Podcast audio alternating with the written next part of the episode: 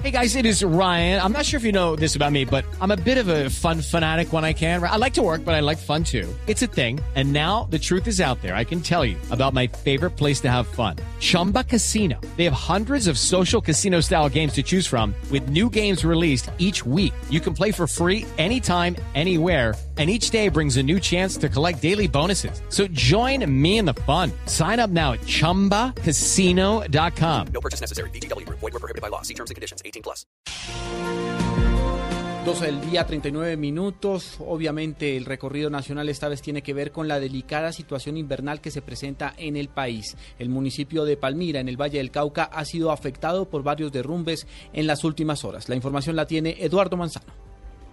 Hola, buenas tardes. Mire, la situación se presentó en la vereda La Esperanza del corregimiento de Tablones en la zona rural del municipio de Palmira.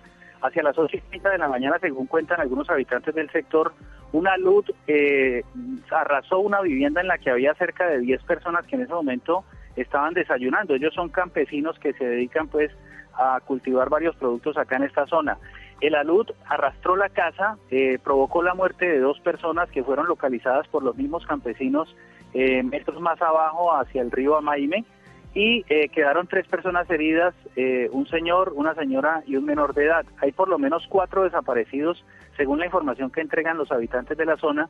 No se sabe nada del resto de la gente que estaba en ese momento allí desayunando. Yo estoy aquí con uno de los habitantes de esta zona que participó en el rescate de uno de los cuerpos. ¿Cómo fue la situación que se vivió allí?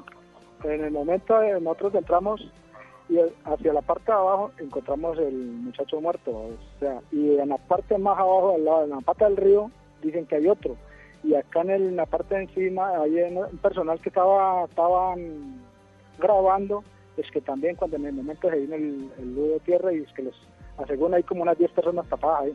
Muy bien, esa es la situación que se vive en este momento acá, los organismos de socorro están en la zona, los bomberos eh, rescataron junto con los eh, campesinos los cuerpos de las dos personas que ya confirmado, eh, confirmado fallecieron, pero se está esperando la llegada de maquinaria pesada para remover el alud que tiene cerca de 200 metros de longitud y unos 2.000 metros cúbicos según lo que dice la Oficina de Gestión del Riesgo y tratar de establecer pues cuánta gente es la que en este momento se encuentra atrapada en este sitio. Esa es la información por el momento desde la zona rural de Palmira, Eduardo Manzano, Blue Radio.